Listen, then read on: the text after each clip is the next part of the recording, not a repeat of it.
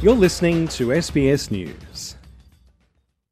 With no clear end in sight after over a hundred days of conflict in Gaza, world leaders have publicly disagreed over the future of governance in the occupied Palestinian territories. Israeli Prime Minister Benjamin Netanyahu has faced criticism from the international community, including from closest ally the US, over his rejection of the possibility of the often cited two state solution. Last week, Mr. Netanyahu spoke to Washington directly when he said he objected to any Palestinian statehood that did not guarantee Israel's security.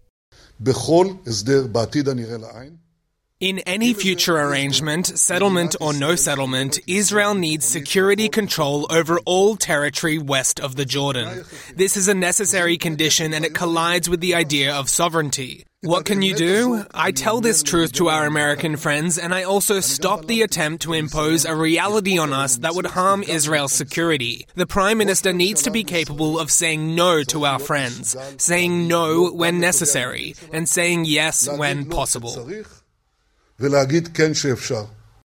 The idea of a two state solution is inextricably linked to the history of the conflict in the Middle East. It came about in 1947 when the British rulers of then Palestine, following a post World War I mandate, sought to hand over control to the newly formed United Nations. Ian Parmeter, research scholar and Middle East expert at ANU's Centre of Arab and Islamic Studies in Canberra, explains. In 1947, the United Nations General Assembly passed a resolution which uh, created two states in, in the Middle East. It would uh, it would have been a, a, Jewish state and uh, an Arab state. Uh, the, the, the, Jewish representatives accepted the uh, the state that they were offered, but the Arab representatives, the Palestinian representatives, didn't because they said it was unfair Encouraged by their regional Middle Eastern allies, the Palestinians rejected the plans, which would have seen them keep land in Gaza, the West Bank, and Jerusalem, and in the north of the country, but cede control of large areas of land which until then had been part of a Palestinian state.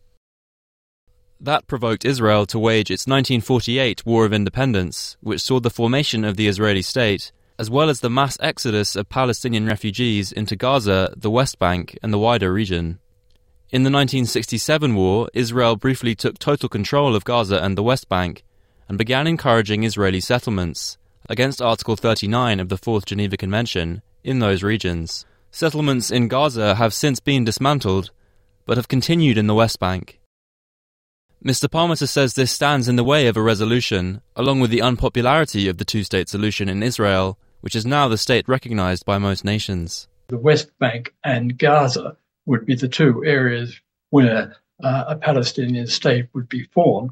But to do that, you would have, have to remove the settlers from the West Bank, and it would be impossible for any government, any Israeli government at this stage, to remove those uh, those settlers from, from from that area.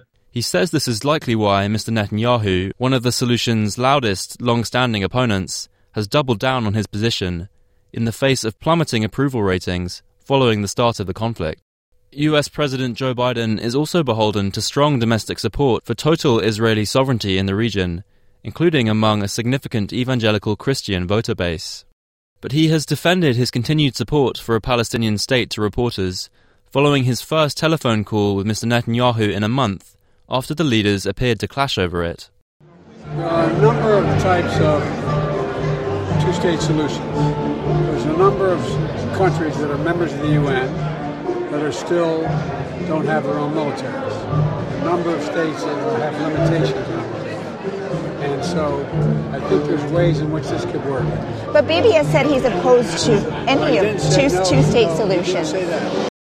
But Mr. Netanyahu has poured cold water on that idea, saying he had firmly stood by his position and will continue to do so as long as he is Prime Minister. I emphasized to President Biden our determination to complete all war objectives and to ensure that Gaza will no longer pose a threat to Israel. That is why I insist that after we achieve complete victory, after we eliminate Hamas, there will be no factor in Gaza that finances terrorism, educator of terrorism, or courier of terrorism. Gaza must be demilitarized and under the full security control of the State of Israel. I will not compromise on full Israeli Israeli security control over all the territory west of Jordan. Nevertheless, international calls for respect for the two state solution have continued. Foreign Minister Penny Wong, on her recent trip to the Middle East, reiterated the Albanese government's support for the solution and the legitimate aspirations of the Palestinian people.